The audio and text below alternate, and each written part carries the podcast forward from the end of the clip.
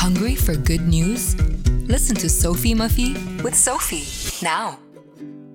Hello, everyone. I'm Sophie Ghaziri, and here is your morning dose of positive news twice a week, Monday and Friday between 8 and 10 a.m.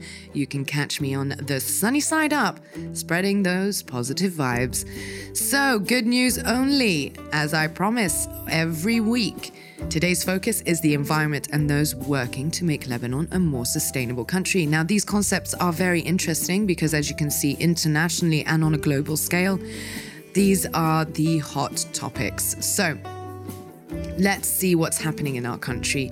And it all starts with awareness. We need to create awareness for these companies. We need to take uh, into consideration that creating awareness for these initiatives actually gives them a chance to survive and creates new paths forward for us that live here in Lebanon.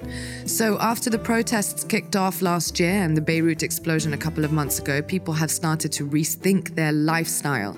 Now, recycling definitely has picked up in the country, um, and the, a really interesting topic, and this is why I wanted to bring it up. I know it, it might be a bit old, and some of you might have seen it, but again, old is gold sometimes, and it's something that does need to be brought to light. Uh, as a couple in Tripoli used their wedding day to create awareness about cycling as a form of transportation.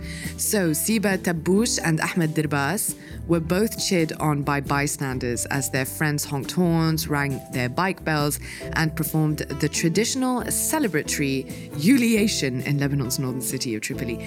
Now, why did I talk about this today? Because we are all have we all have this fantasy, especially females, of, of having this extravagant you know, wedding, um, this one-time thing that's going to take place in our lives. And if you look into it, the amount of recycling that takes place or does not take place after a wedding, the amount of food that's left over the dress that never gets uh, recycled or handed down. So th- there are so many wasteful concepts that take place with an extravagant wedding. It just goes to show that it's unnecessary and you can use this time where all eyes are on you to make a statement and a difference. And that is exactly what Siba and Ahmad did here. So, why am I talking about this today? This is just one thing that you can do on a personal level to start making a difference in both this country and the world. Thank you, Siba and Ahmad, for showing us all what is possible and what can be done, and to highlight your favorite sport, which is cycling, um, and showing us that it can be both a wedding uh, entertainment and a mode of transportation. So, moving on to our second concept, we took too long there. I do apologize. Another interesting person making headlines and breaking ground is a US Lebanese designer called Rami Kadi. Um, some of you might have heard of him. Uh, I know that this was the first time for me, but I can't say that I am the most fashionable uh, human being on the planet. So, Rami El Kadi, he has just been named a UN Goodwill Ambassador for Sustainable Fashion. I did tell you this is all about sustainability this week. So, the celebrity loved couturier is expected to shed light on the harmful impacts of the fashion industry on the environment. We do tend to think that isn't something, but it is. Uh, we can have a lot of other discussions, but uh, please do take into consideration consideration this throwaway culture and this consumer culture is not doing any good for us. And it does take years and years and years, even if you're buying 100% cotton, for this to disintegrate and be biodegradable.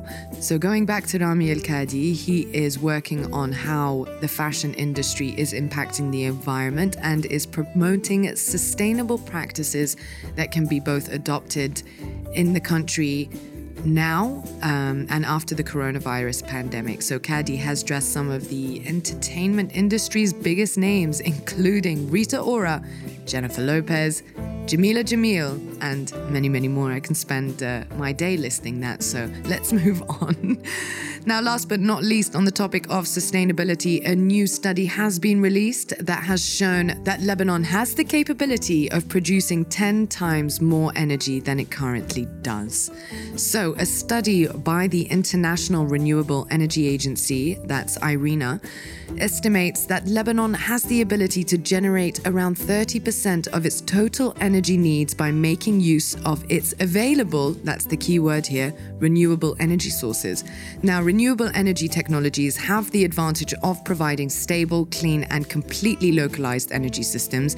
And in light of the economic financial crisis and the outbreak of the coronavirus, renewable energy sources should be a major part of the government's recovery plans in our semi bankrupt countries. So, this adoption could result in energy savings of at least $240 million a year. That is not a joke, guys. So, I'm going to repeat that number. It's $240 million a year, not to mention the reducing of external costs of air pollution and carbon dioxide emissions. So, again, this is my favorite the story of the day, and I just I, I really do want to repeat it again.